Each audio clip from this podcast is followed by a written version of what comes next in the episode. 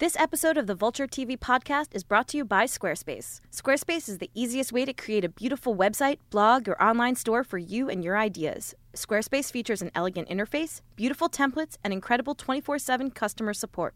Try Squarespace at squarespace.com and enter offer code VULTURE at checkout to get 10% off. Squarespace, build it beautiful. The following podcast contains spoilers. Check the episode description to see the exact times of the segments that contain spoilers. The following podcast contains explicit language. Hello and welcome to the Vulture TV podcast. I'm Gazelle Emami, Vulture's TV editor, and I'm here with TV columnist Margaret Lyons and TV critic Matt Zoller Seitz. How you guys Gazelle. doing? Hi. Hi. Matt, I know you, you pulled an all nighter, so thanks for sticking with us today. today we're going to do a special Mad Men edition of the podcast. And uh, What on earth for? uh, well, I'm glad you asked, Matt. Sunday night was the biggest television event of maybe, I don't know, the, what would you guys say, the decade? The Millennium? no. Certainly of this week. of Yes. this week, yes. um, so we're going to dig deep on the series finale of Mad Men, and I think we're just going to dive right into it. We start the finale with Don racing a car, and by the end of it, he's at a retreat with Anna Draper's niece, Stephanie. We also see Peggy and Stan confess their love for one another, and Joan start her own production company. And it all ends with Coca Cola's famous Hilltop ad from 1971, which some people, I guess, had predicted would be how the series would end. Right. Although, to be fair, Hobart of McCann has only been dangling Coca Cola in front of Don since season one. Yeah. So, you know, it wasn't a gigantic shock that they used the Coke. I thought it was just going to be woven into the story, though. I didn't expect that it would be the last thing that Yeah, we saw. that I mean, I was I was pretty surprised. How'd you feel, Margaret?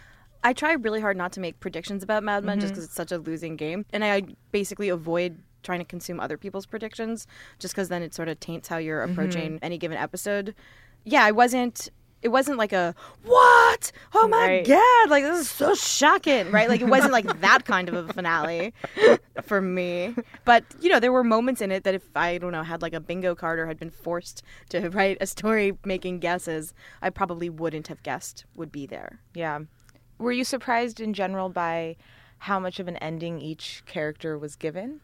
I wasn't really, uh, just because Matthew Weiner came to this show immediately after The Sopranos. The Sopranos had one of the maybe the most famous ending in the history of television, one that's still argued about today, and that was a that was an ambiguous, arty, open-ended sort of finale.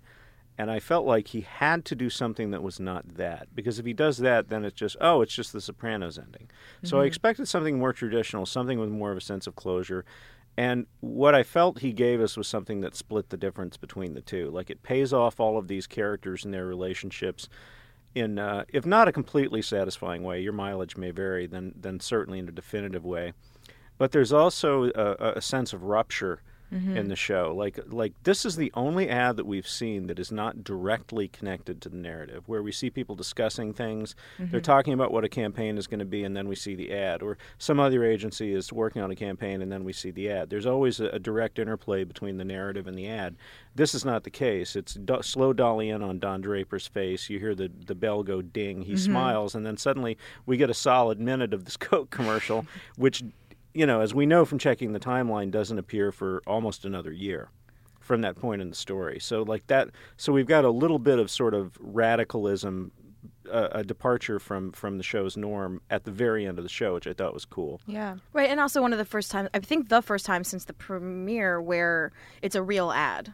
Right, so Right, in- what- true. So- what was played in the? What, remind us what was. so the, premiere doesn't play the a commercial, but the slogan "It's toasted" is a real um, Lucky Strike, right? Or I'm not sure if it's an actual Lucky Strike. it is an but- actual one from 1917. Right, so it's a but but that's like a real slogan, and for the rest of the ads that we see on the show, they're fictionalized. yeah. Um, or certainly the ones we see Sterling Cooper and Draper Pryce produce, right? Like, so we see They are. There are other them- ads that have been based on real ads, but Sure. they haven't been that, that ad, Right. So, yeah. we, and we also see them acknowledge, you know, for example, like the Volkswagen Lemon ad. Like they acknowledge occasional Right. famous ads as existing within their world, but this is the first time that an actual, genuine ad specimen has been woven into the narrative as if it were created by our characters rather than the real people who made them. Right. Matt, you had mentioned in your recap how this ad felt felt a little different from the type of you know the the Don style that we usually get. Yeah, Don style is, and I, and Matthew Weiner talked about this a little bit when I interviewed him a few weeks ago.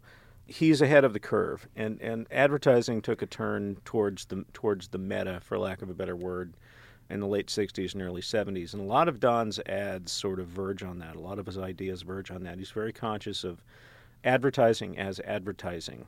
And the discussion of the Volkswagen ad early on, I guess in season one, is sort of a harbinger of, of the type of work that's going to come it's selling itself as an ad in addition to selling Volkswagen, and I feel like that's very much mm-hmm. Don's wheelhouse. And and the emotions that his work is able to summon comes from a very cynical understanding of what advertising is and how it works. But this ad is different. I feel like this ad is, uh, you know, we've all seen this Coke ad. This Coke ad is a ray of sunshine. You know, like you can't resist it, even though you know it's selling you uh, soda that rots your stomach and your teeth.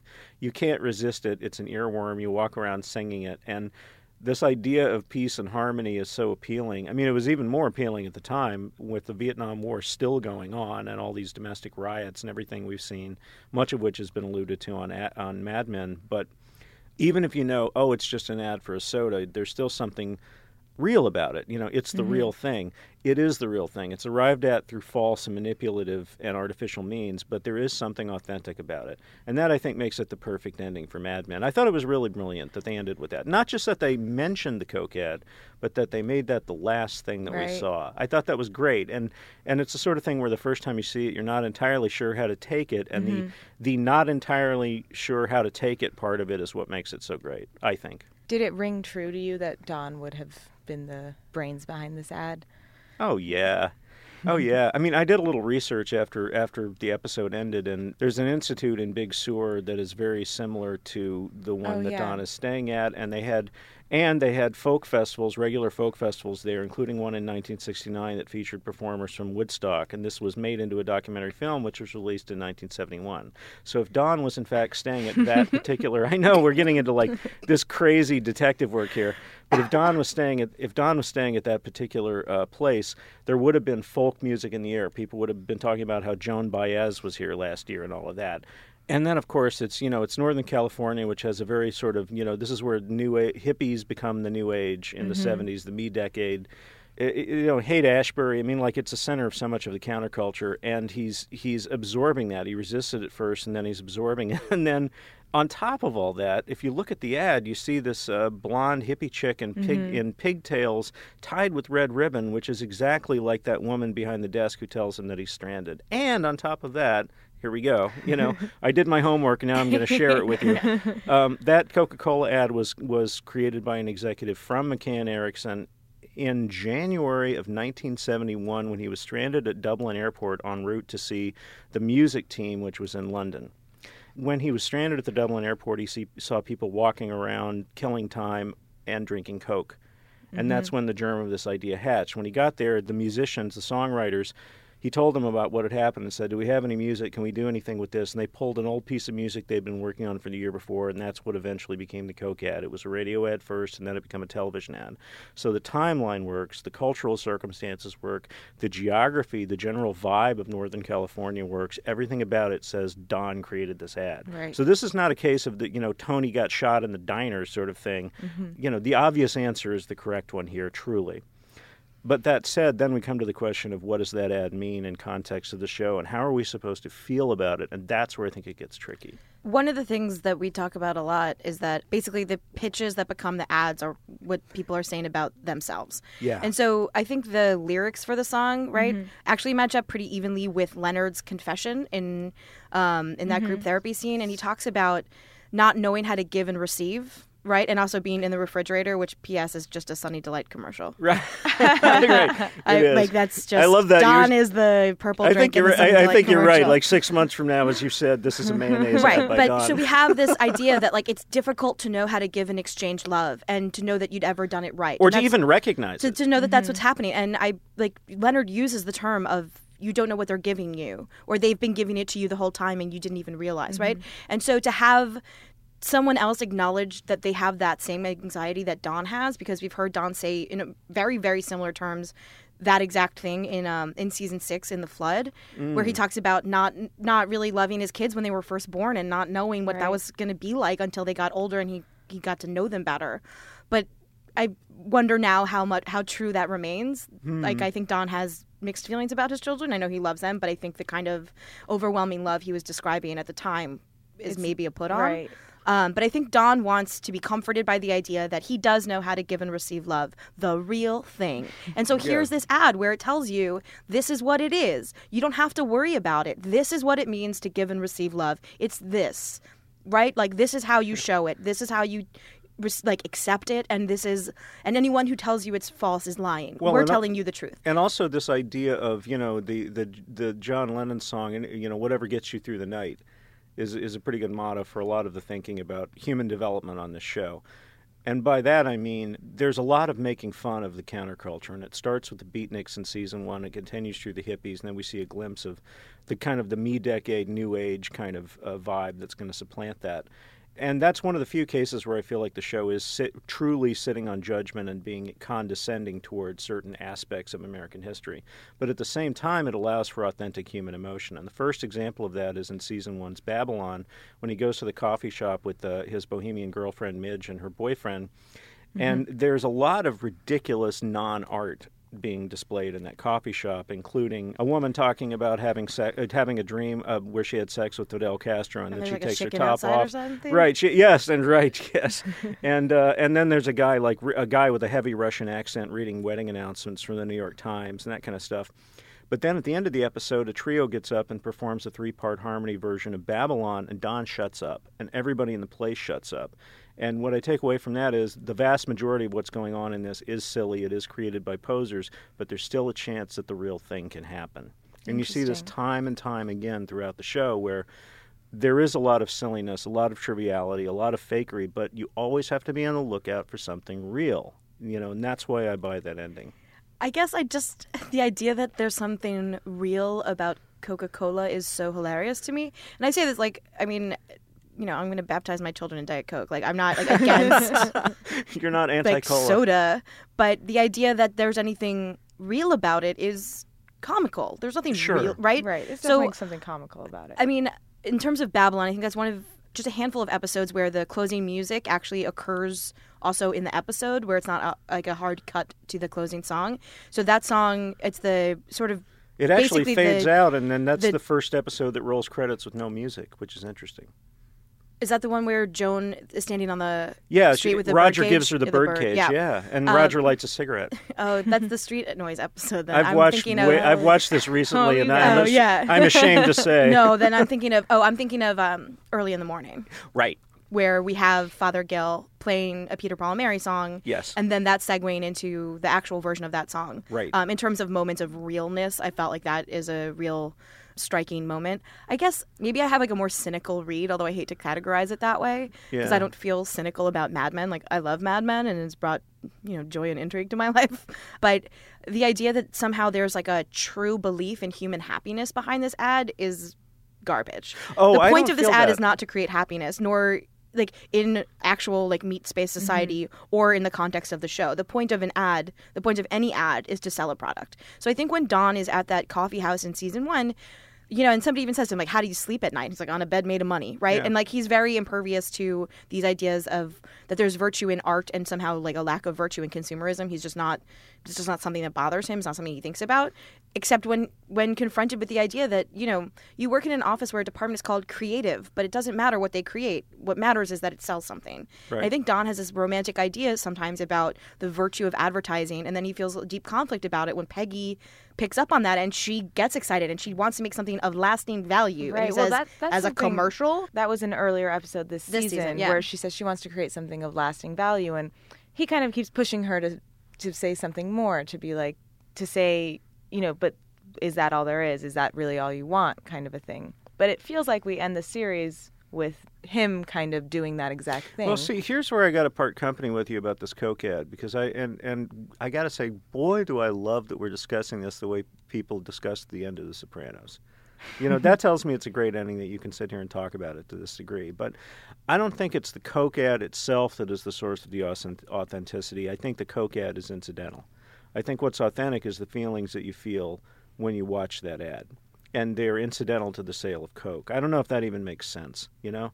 But that's what I mean when I bring up that song, Whatever Gets You Through the Night. Like, it doesn't matter. You know, it's like people have certain rituals that they have to psych themselves up. I have a lot of actor friends who all have different ways that they prepare for something.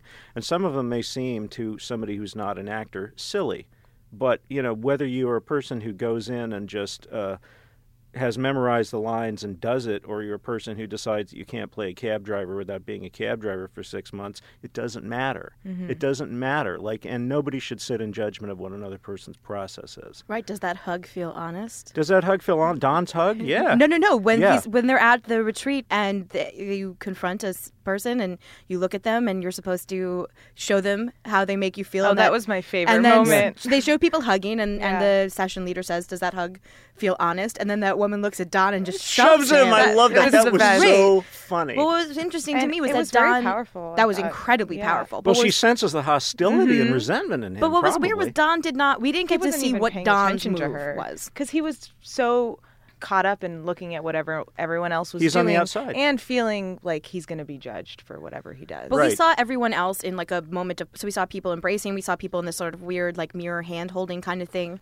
Don didn't follow the prompt, right? He didn't actually show that woman how she made him feel, unless what he was trying to communicate was alienated. Mm-hmm. Or mm-hmm. not part of some right, detached, I guess, unmoored. Right. So what happened was, you know, she had this really strong, really clear, for me, hilarious, like moment of real, like bell ringing truth, right? Like there was no um, artifice to that interaction. that that shove was the real thing. Oh yeah, it was the realest thing about the episode. It was. but then Don, you know, we if he responded, we didn't see it, but I'm inclined to think he didn't. yeah, I don't think so. We we cut away like the point's been made. Yeah. Yeah. So we're going to take a little break to hear a message from our sponsors at Squarespace. Let's talk about the hug when we come back. Can we do that? All right. Yeah, Yeah. from the shove to the hug. Yeah. After the break, we'll talk about the hug. But first, a message from our sponsors at Squarespace. This episode of the Vulture TV podcast is brought to you by Squarespace. If you've been hesitant or nervous about building your online brand or identity, Squarespace is a great way to get a simple, powerful, beautiful start to your online presence. They offer 24 7 support via live chat and email, and for only $8 a month, you get a free domain if you buy Squarespace for the year. Squarespace offers responsive design, so your website looks great on any device. If you've been holding off on an e commerce store, Squarespace is a great way to get started. Start a trial with no credit card required and start building your website today. When you decide to sign up for Squarespace, make sure to use the offer code VULTURE to get 10% off and to show your support for the Vulture TV podcast. Squarespace, build it beautiful. We have a clip now of Leonard, the guy at the rehab who kind of moves Don to hug him. And here's what he says right before that happens. I had a dream. I was on a on a shelf in the refrigerator. Someone closes the door and the light goes off. And I know everybody's out there eating. And then they open the door and you see them smiling. And they're happy to see you. But maybe they don't look right at you and maybe they don't pick you.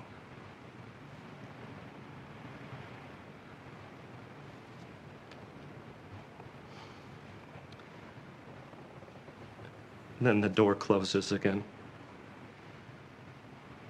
The light goes off.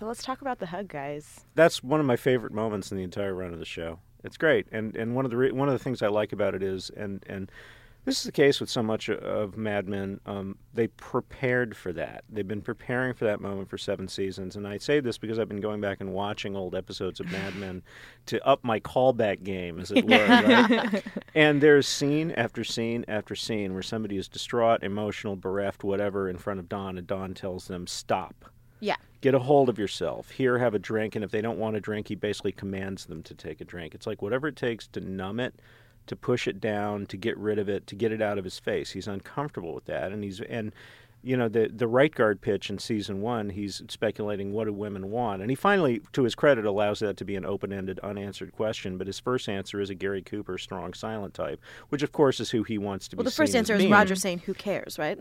Yeah, well, I'm talking about the pitch meeting, but Oh. yeah, yeah, but it's like astronauts and cowboys. Right. Like that's who that's the kind of guy that he models himself after. Yeah. And and this is the first this is the first time I've seen Don voluntarily give love and compassion to somebody who's in that situation without hesitating.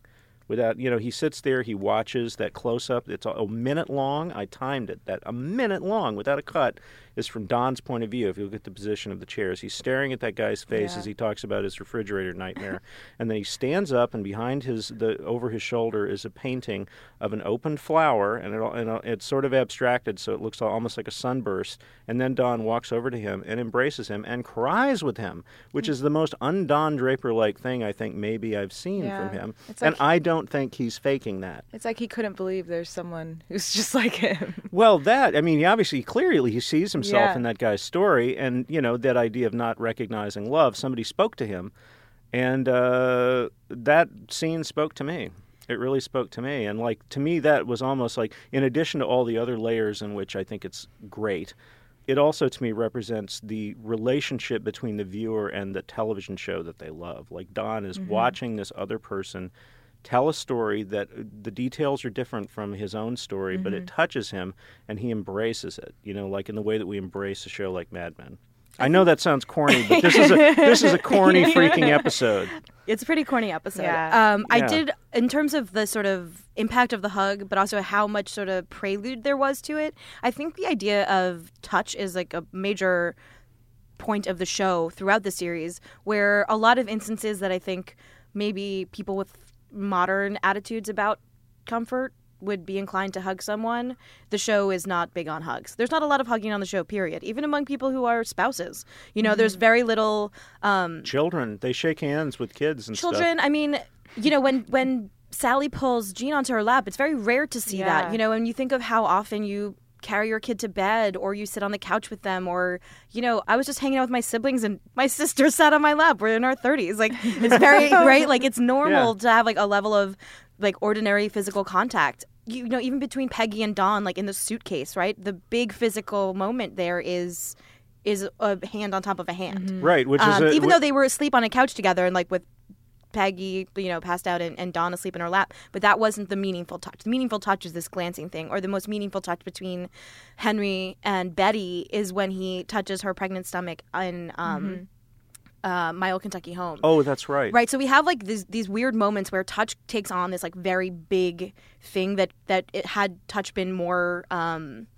I don't know socialized at the time or for these characters in particular. I can't speak about like how often other people were hugging at that point. Yeah. Um, but had touch been like a slightly different thing, I think the hug would have had a little bit less of a like such a big impact. I also think there have been several instances this season alone, not between Don and other characters, but just among all the characters, where it seems like they should hug. So after, for example, like after Peggy tells Stan about the baby she placed for adoption, I I watched that scene and I wondered if there was a take where they did hug. Because they're mm-hmm. standing face to face and they're very close to each other, and we've had this moment of tremendous intimacy Mm, they don't hug. And that's okay. I mean, it's a fine choice, but they, they don't. Or when Sally is sitting next to Henry Francis and he's weeping. You almost Yeah, yeah, right? yeah. That's Like, something where almost now you would expect- expect Did, what it. did she do? Did she put her hand She on his back? or- Sort of. Like I think she, like, if we see her actually do like it, she's uncertain if this Right. is the appropriate thing to doesn't do, know, which and- at that time she would not be certain. right. And you know, there's no wrong way to express a feeling. It- Like either you can be into hugs or not into hugs. That's not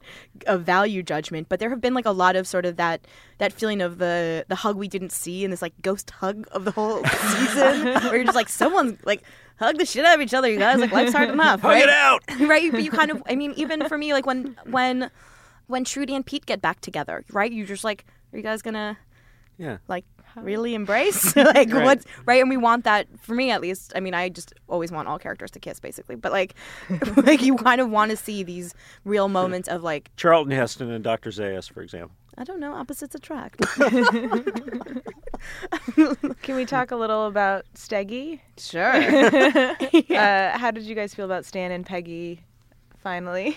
so while I enjoy the two of them and I like the idea of them as a couple and I think that's a fun like fan servicey ending for them. I found the mechanics of it to be really strange. Yeah. I can see them as a couple, but the way it happened didn't necessarily ring true. It just didn't feel Mad Men to me and I guess that's, you know, sort Mm-hmm. of axiomatically false because it was on Mad Men. This is yeah, Mad but I know Men-y. it felt there was a touch of there was like verging on Nora Ephron Yeah. quality to it. Like Look, it was. I a sort love of Nora a, a Ephron. little, this is not a value judgment, but No, these are very different. right. Yeah, it Like was. him- It Him was a leaving kind of her a. on the, on the phone, Right. and, And I all thought- those little touches. yeah, I, I mean, I loved it though. it was really fun. Yeah. I guess for me, I, I, you know, Peggy's somebody who knows herself pretty well, and I think she knows what her deal is, and I think having her come to this like, what? Do like the it was like the end of Clueless when she's like, Yeah. I love Josh, right? Like it was like for her to have that, realization, and, like and that. so Yeah. you know to have that moment in that way didn't really feel true to me. I also that was the part I wish had actually not been so articulated, right? So the moment where Mm-hmm. she says, "You're always there." And then you're here, and it's that's the more that's the point where I wish Stan had just showed up at the door and they had just kind of kissed. Because I think the longer she went on and was like, "I guess I do love you," it was like, "No, I get it." like that part I didn't love. So we've been talking a lot about how the series like mirrors other episodes within it, and I think sort of the suitcase winds up being the crux of like when the mirroring starts to happen. And so because it's the end, it winds up being right around a lot of the stuff is like right around the suitcase. So there's a lot of stuff in this episode that's like Waldorf stories, which is the one before right? So in terms of Don's like hmm. abject drunkenness and how like sweaty and messy and fucked up he is, that's straight out of Waldorf stories. Which one is Waldorf? Stories? Waldorf Stories is the one where he wins um, a Clio and he gets Mm-hmm. annihilated. He gives that life cereal presentation drunk out of his mind. He goes home with one person and wakes up the next morning with another woman. It's actually two mornings later. He also misses picking Mm-hmm. up Bobby and Gene. He was supposed to pick them up. And he's like, I'm supposed to pick them up on Sunday. And Betty's like, it is Sunday, right? So that's like another instance. We have a callback to that in this episode of when's the last time you even saw them, right? Like you're not their custodial parent and you're not really worthy of being that. So we see that's also the episode where Peggy and Stan are holed up in a hotel room working on cough drop pitches. And Stan has been like when we meet Stan, like he's a real dick. Like Stan's like mm-hmm. irritating and like harassy and he keeps calling like Peggy like ugly and fat and stupid and whatever and he wants to read Playboy and be liberated and so Peggy kind of calls him out and she's like let's get liberated you know and she mm-hmm. like takes her dress off and and Stan is she sort of calls this buff and then they wind up sitting there naked and she's fine. She's like okay you know cough drops taste like medicine. It shouldn't be hard to convince people they're medicine and Stan is just paralyzed and doesn't know what to do and like we see them have like that's like winds up being kind of a turning point in their relationship. But even when um Jimmy's like harassing Joan, you know, Stan moons them in that episode. Like Stan is not when Peggy's like, You're always right. It's like, uh no. But I think that's why I'm convinced that Don comes back because when Stan says to her, you know, he does this, he always comes back, and Peggy immediately says, You're, always, always right. right. It's like, okay, that is what happens. Well, and also she tells Don flat out, "Come home," and she says it twice. Sure. And and she's the person he's most likely to listen to. So, you know, Right. yeah, I believe it. Look, they're very cute together. Right? They're very cute. Very cute. I that guess makes sense. And also, she doesn't have to choose between work and love Right, with exactly. Stan because he's right there. You know, he's like, you know, probably refilling her coffee. Yeah, also I think when he says I'm happy with my job, right? And she's when they're having that sort of that cute little I, I found it very charming. He's like, "You better be really drunk because you need Yeah, you're yeah. gonna need Yeah. an excuse." Um, that was like such a generous way to say like "fuck you." Yeah. Um, but you know, I think he loves that that she's his boss. Oh, and she and he's turned on by her creativity. He gets a charge from it. He always we've always seen that from him, even when he was being Yeah. a dick to her. Mm-hmm. He was excited being around her because she's so creative. And and the, the they plant this little seed there when he says, "I'm happy, basically doing what I'm doing." He doesn't have any ambitions to be the head of anything or anything like that. So that means that he's not in competition with her creatively, Mm-hmm. which is nice. Did the one person we didn't see one last time was Ted Chaough. Oh, Yeah. Ted. So Yeah. I, you know, I don't feel like any great loss. I feel like we understand his deal pretty clearly, and of all the players who were, I think, important to the show and all their characters, the maybe the easiest to excise in some way. Just in terms of Peggy's love life, there was a time when when he was a major um, option there, and I guess I thought by the time he came back and was divorced that we had maybe It might kind of that that could have made that. sense, and I could have seen them together, and, and I would have been just as happy for her. Yeah. Right. How about Joan and, and Richard? I was a little surprised by how quickly he decided to abandon her. Well, he is a businessman. I guess I, I mean, you know, that, not to be cynical, there's that word again, but I guess uh, I wanted that love and basketball thing. It's like I'd never ask you to choose. It's like you would never have to, right? Yeah. but that's Right. not what happened. Well, there was actually Right. an exchange sort of like that well, earlier she in right. the episode. No, no, no. That's what Joan says. she Yeah, was like, yeah. I would never ask you to choose, and then he's like, "Peace out," right? And the response you want is the love and basketball response, which is, "I would never ask you to," Mm-hmm. Yeah. right? I guess given this as the ending, I don't know what the point of him was at all. Yeah. Right? If, if only to show us that what Joan prioritizes, I guess. Like to make it really explicit that Joan is not necessarily just looking for love. She wants other things for her life. Whereas before we might have thought, I don't know. I mean, it's it's not that it's not like that point needed to be made so strongly that Yeah. you needed a, a, a love a love interest to do that. I don't know. I liked Richard, and and I was a little I, I was a little surprised by the turn that it took, but in the end, I wasn't really surprised because he is, you know, this is the 1960s, and he's you know probably what 15, 20 years older than her. Yeah, and know, he so just he's wants about to as be liberated. vacationing all the time. and- Right. I mean, Also, he's he's been retired. pretty upfront about it, right? has so I think that feeling of I was surprised but not surprised, I think is like the theme of this episode for me. Mm-hmm. Yeah. Because this is like a lot of Mad Men episodes has a real scorpion and the toad thing. Like you knew what I was when you saved me. Right? Right. Like of course I did this thing that I always do and I told you I would do it. And because you care about me or you wish you could, you thought I might behave differently Yeah. this once, but of course not. Of course I don't. Of course I can't. Like when Harry tries to get the three of them to go to lunch and Peggy's like, "What? We've never had lunch. Yeah, like what are you in talking 11 about?" years. Yeah, so this idea of like you know, I'm surprised by blank, but then when I think about it, it's like, well, he does always kind of do that. But now that I- I think about it, yeah, every sort of piece felt very in kind at a certain I mean, level. everyone Yeah. seems very rigid in that sense because I feel like in real life, you don't change maybe in fundamental ways, but like if you love someone or care about someone, then maybe you will kind of change. Well, it depends on how much you love them. Right. So we, And we don't why you really love see them. that. And what you kind know. of change is being asked of you? Right. right? I But mean, we- I think we see. So, for example, Sally. I think having this idea that that Henry Francis should remain the custodial parent for Bobby and Gene.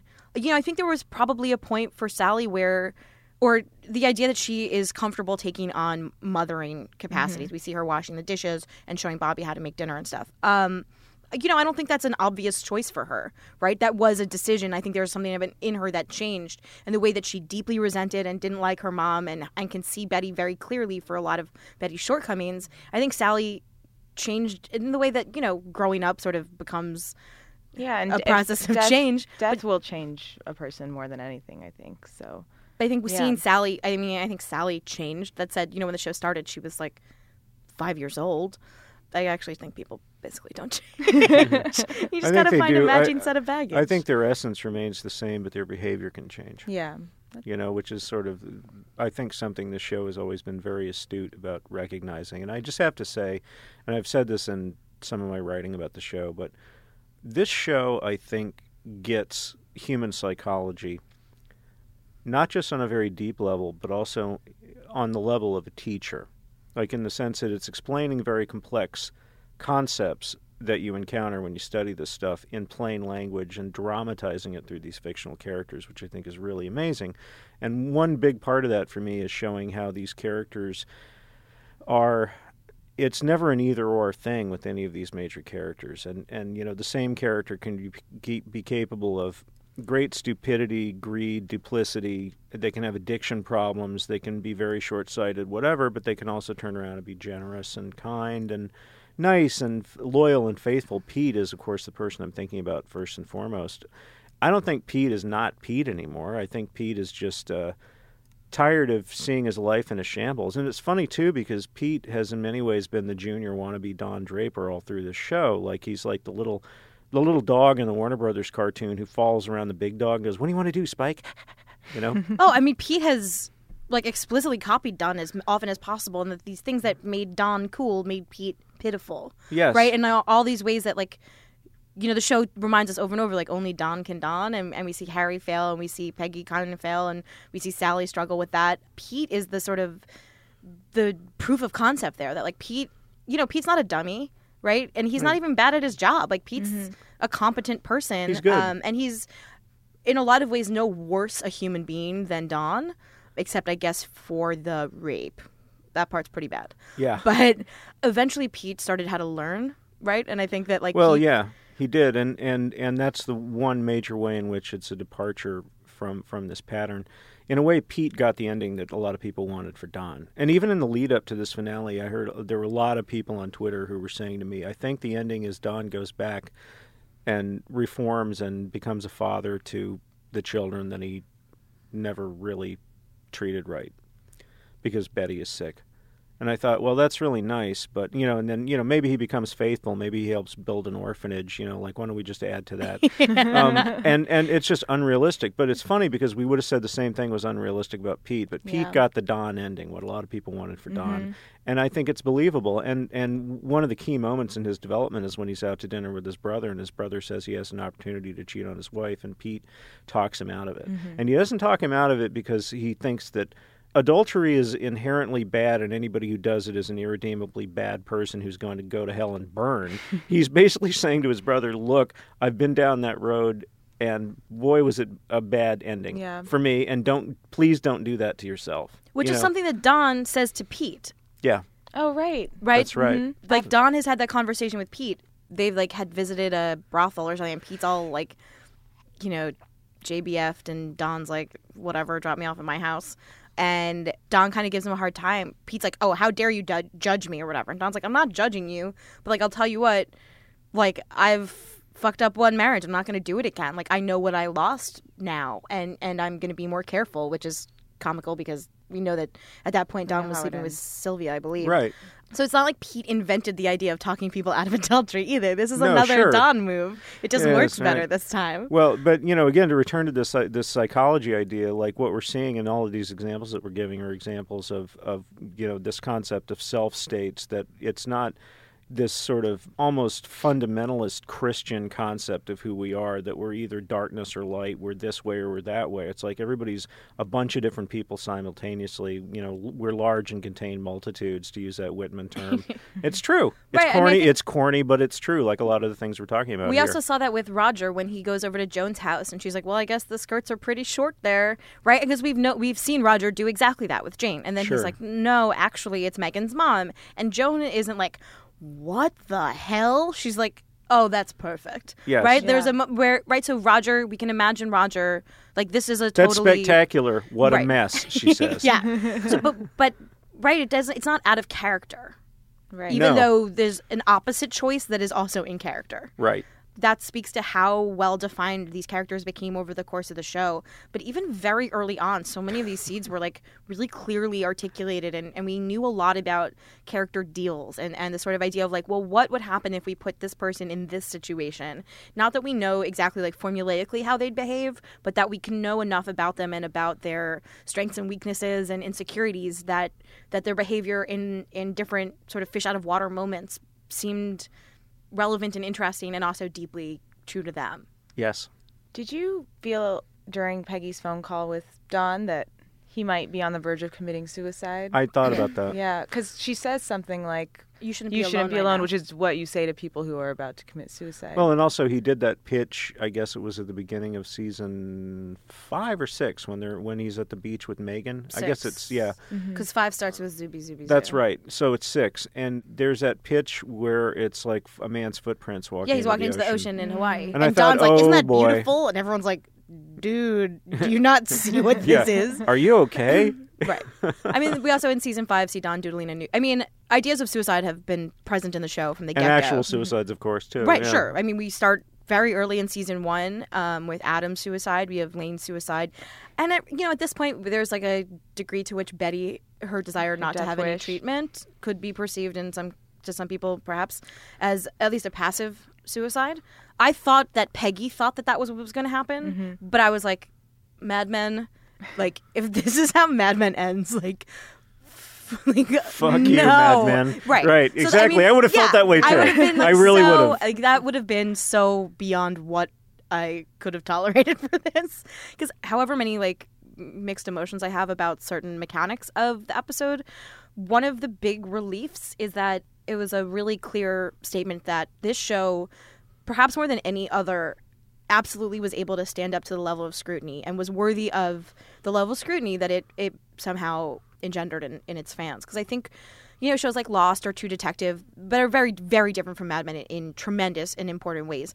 But they wound up getting this kind of like deep deep level of analysis and scrutiny, and ultimately it turned out that was like a real overstatement of the creative process behind the mm-hmm. shows.